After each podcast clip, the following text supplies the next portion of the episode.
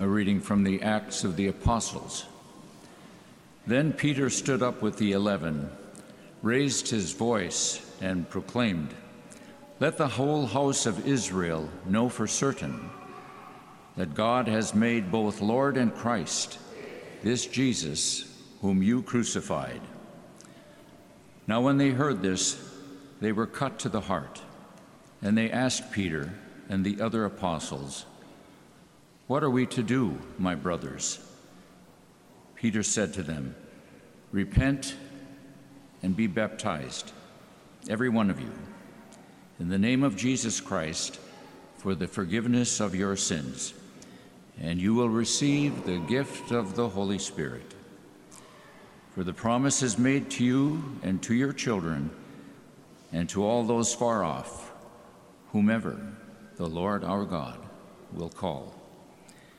He testified with many other arguments and was exhorting them Save yourselves from this corrupt generation.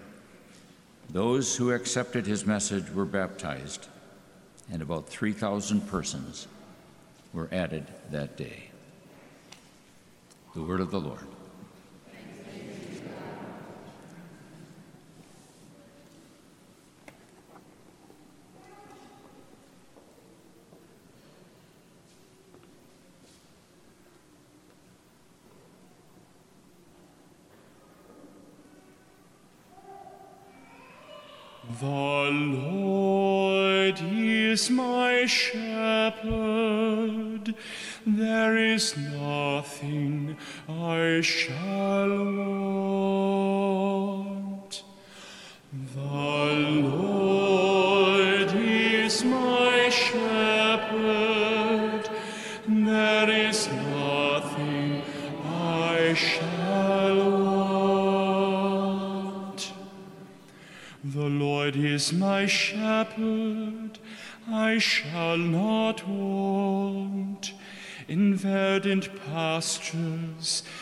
he gives me repose.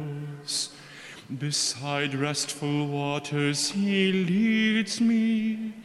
He refreshes my soul. The Lord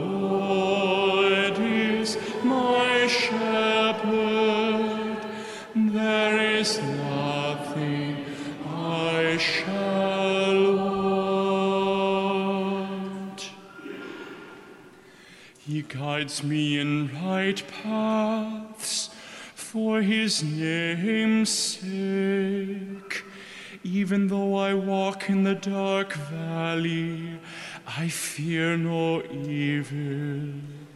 For you are at my side with your rod and your staff that give me courage. The Lord is my shepherd, there is nothing I shall want. You spread the table before me in the sight of my foes.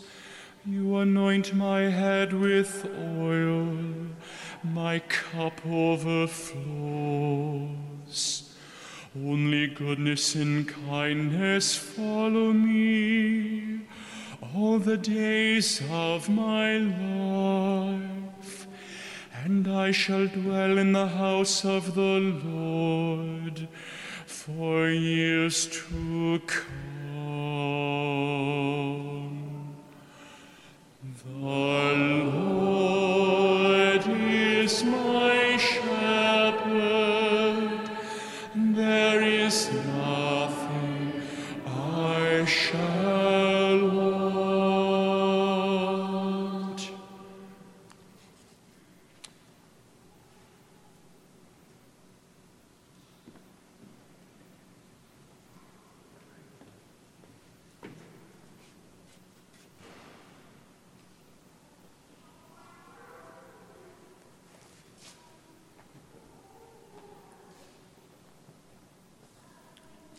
reading from the first letter of St. Peter. Beloved, if you are patient when you suffer for doing what is good, this is a grace before God. For to this you have been called, because Christ also suffered for you, leaving you an example that you should follow in his footsteps. He committed no sin, and no deceit was found in his mouth. When he was insulted, he returned no insult. When he suffered, he did not threaten. Instead, he handed himself over to the one who judges justly. He himself bore our sins in his body upon the cross, so that, free from sin, we might live for righteousness. By his wounds you have been healed, for you had gone astray like sheep, but you have now returned to the shepherd and guardian of your souls. The word of the Lord.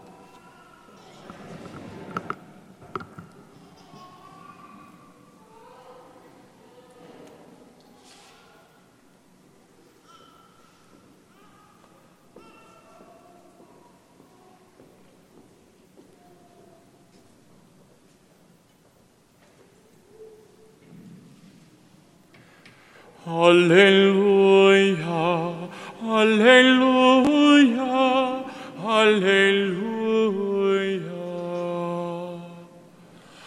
Alleluia, Alleluia, Alleluia. I am the good shepherd, says the Lord. I know my sheep and mine know me. Alleluia, Alleluia, Alleluia.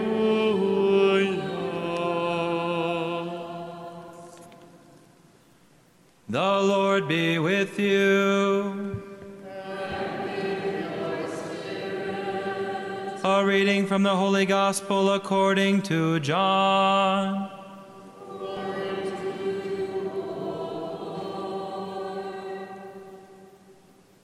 Jesus said, Amen, amen, I say to you, whoever does not enter a sheepfold through the gate, but climbs over elsewhere is a thief and a robber. But whoever enters through the gate is the shepherd of the sheep. The gatekeeper opens it for him, and the sheep hear his voice, as the shepherd calls his own sheep by name and leads them out. When he has driven out all his own, he walks ahead of them, and the sheep follow him, because they recognize his voice. But they will not follow a stranger, they will run away from him, because they do not recognize the voice of strangers. Although Jesus used this figure of speech, the Pharisees did not realize what he was trying to tell them. So Jesus said again, Amen, amen, I say to you, I am the gate for the sheep. All who, come before, all who came before me are thieves and robbers, but the sheep did not listen to them. I am the gate. Whoever enters through me will be saved and will come in and go out and find pasture. A thief comes only to destroy, to steal and slaughter and destroy. I came so that they may, may have life and have it more abundantly. The Gospel of the Lord. Jesus.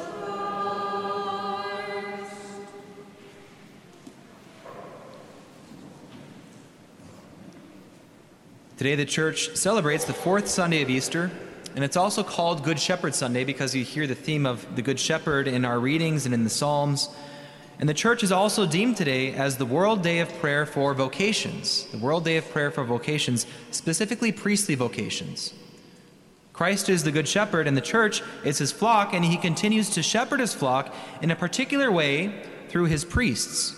After Christ ascended into heaven, he left the church in the care of the apostles and those who would succeed the apostles. And so the priests and the bishops of our church, they're called to feed, to heal, protect, and guide the faithful to Christ, who calls himself the gate for the sheep. He says that in today's gospel. He is the gate for the sheep. So priests are very important in the life of the church. And so I thought that today, for the homily, I would share my, my own testimony of how I decided to participate in the ministry of priesthood and, and how this theme of the Good Shepherd has played out in my own life. So I've been very fortunate in my life to have exemplary models of Catholicism. From a young age, my, my parents, they worked really hard to ensure that I and my siblings, we had good and healthy experiences of the faith. So we prayed together every day. I remember growing up, uh, when I was five or six, we started praying a decade of the rosary uh, together every day. And then shortly after that, it was two decades, and then three decades. And before you know it, we were praying a full rosary together every day. And we frequently participated in the sacraments of the Eucharist and confession. We'd go as a family at least once a month to, uh, we'd go to confession. And my parents were very keen to show hospitality to priests and seminarians. I, and it, it's still true to this day. I feel like the, the, front door at my parents' house, it's a revolving door with all sorts of different visitors and, and lots of priests and, and seminarians. And so I had all these good role models and, and good experiences and good, healthy relationships from an early age. And this variety of healthy relationships and experiences led me to appreciate and love the gift of Catholicism, the gift of faith that was passed down to me. And it was in this environment that fostered a desire to pursue the priesthood. And I remember the first time that I considered the priesthood. So I was pretty young, I was quite young. On a whim, my father took me to an ordination here at St. Peter's in the early summer of 2004. And seeing all the priests and all the, the, and the bishop gathered together, it left a mark on me. And I remember just being really struck with awe at how cool this was. All the priests were together, and I remember thinking maybe I could be like them one day. So, just a little kid when I first had that thought. And as I grew, I realized that this gift of faith my parents had given me, it required that I take personal ownership and responsibility.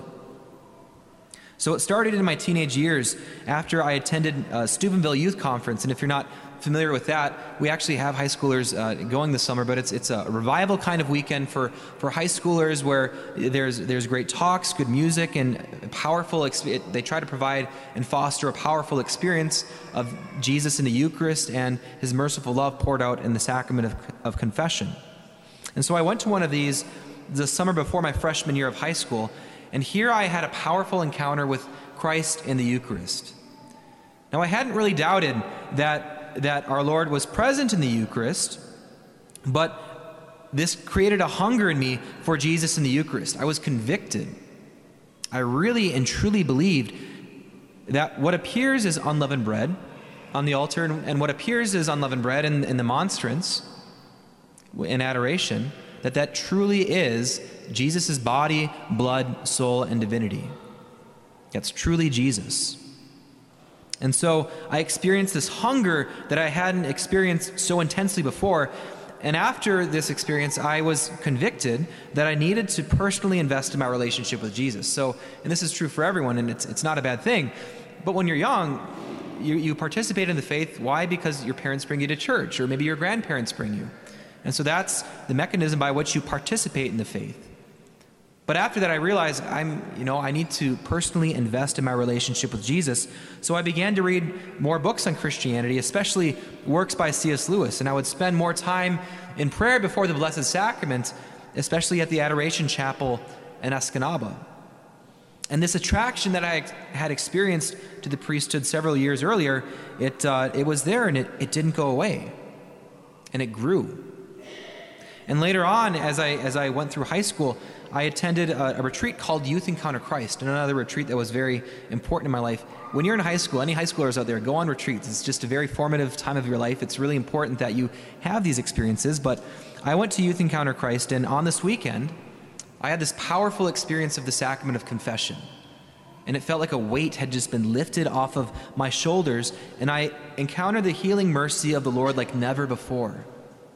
And that gave me a circle of friends lot, lots of people with whom I'm still in contact today, lots of friends that I, that I still have this, this deep relationship with.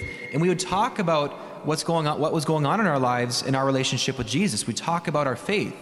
And then I would come back to these weekends and I would share the faith with others. And I would talk about my own relationship with Jesus. And I remember thinking, I love talking about Jesus. I wonder if there's a job where I could do that. For, I wonder if there's a way I could do that for a living. And as I near the end of my high school years, I had to make a decision. Would I enter seminary and choose the priesthood, pursue the priesthood, or not? If I entered seminary, would I go right away or would I go to school first and delay my entry? So I had, I had to decide, I had to choose. And marriage also seemed like a beautiful option as well. And so there was that attraction, there's a priesthood, and I was just really conflicted. And there were quite a few months where I was stressed out about having to make a choice. There were lots of sleepless nights. And it was through conversations and discussions with several priests that I was able to figure out a plan. They helped me discern the proper steps for figuring out what I should do. And so I decided ultimately that I would, I would punt. And so I, I went to Bay College in Escanaba for a few semesters with the intentions of joining seminary, but that gave me more room to discern. And then I entered seminary in January of 2015. And then while I, while I endured some periods of severe testing and difficulty in discernment, Uh, there were some tough times in seminary. I loved my time there, and I'm thankful that the church accepted me for ordination. I absolutely love my priesthood. I love being a priest. And it's not always sunshine and roses, but I've had no regrets at all in receiving this wonderful gift from the Lord. It's the best decision I've ever made.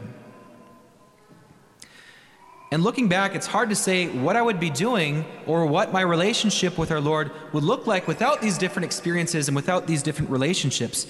And all of these things that have led me closer to Jesus, and all of these things that, that and these relationships and experiences that help foster and, and grow this desire within me and help me discern what this desire in my heart was, it was all because of priests who strove to imitate Christ the Good Shepherd. It was because of a priest that I was able to encounter Jesus in the Eucharist. If you don't have priests, you don't have the Eucharist. It was through the words of a priest that I encountered the healing love of Jesus in the sacrament of confession. I was talking to priests that helped me that helped me heal from broken relationships. It was because of the guidance of a priest that I was given help for discerning where the Lord was leading me. And so I don't know where I would be without Jesus speaking to me and shepherding me through his priests. Christ is the good shepherd. And he gives certain men the privileged gift and task of imitating him as the good shepherd. And we're now we're all called to imitate Christ as the good shepherd, but priests have a, a special task that's different not just in degree, but different in kind as well. The priest acts in the person in the place of Christ the good shepherd. And so this is why when a priest fails to live up to the standard to which he's called, it can cause great harm. And you've all seen that, maybe you've experienced it. It can cause a lot of harm. But this is also why the actions and the words of a priest can be so powerful. The priest has great power in bringing a healing and soothing word to someone, or even just a, a, a presence. Just being there can help people. And that's one of the things I've, I've loved so much in ministering to people. When I'm, when somebody comes to talk to me, it's, it, mostly it's, it's not because of me and my personality or my gifts or talents. It's not that those aren't important, but people, they, they come to confession to me because of the gift of my priesthood. When people call and they want someone to sit with them as their, as their loved one is dying, or they want, they want me to bring the sacrament of anointing of the sick, it's not because of who I am, it's because of the gift that I have received. When people, when someone's going through a crisis and they want to hash things out or talk to someone, it's not because of me, it's because of the priesthood, Christ's priesthood the priesthood of the Good Shepherd in which I participate. Now, for me, that's, that's a terrifying thing, but it's also beautiful. A priest, again, if he doesn't live up to that standard, he can cause great harm, but he can do so much good. But the church has been experiencing a crisis of priestly vocations. So, in different parts of the world, like in Africa or in India, they have more vocations, more priestly vocations now but especially in the United States and in, in, Europe, different other parts of the world, we're going through a crisis of priestly vocations, a crisis of men who are, who are stepping forward to imitate the Good Shepherd in this vocation. We are in desperate need of priests. We need men who are willing to take up the task to model their lives after Christ the Good Shepherd, men who are willing to be agents of healing. We need men who will feed the faithful with the Eucharist, men who are willing to guide the faithful to the gate which is Christ. We need men who are willing to protect the church from the many wolves in society that threaten to devour her. And so today I encourage all of you to pray, pray, pray, pray for an increase in priestly vocations. Fast for priestly vocations. Encourage your sons, your grandsons to at least consider the priesthood. If they show interest, foster it.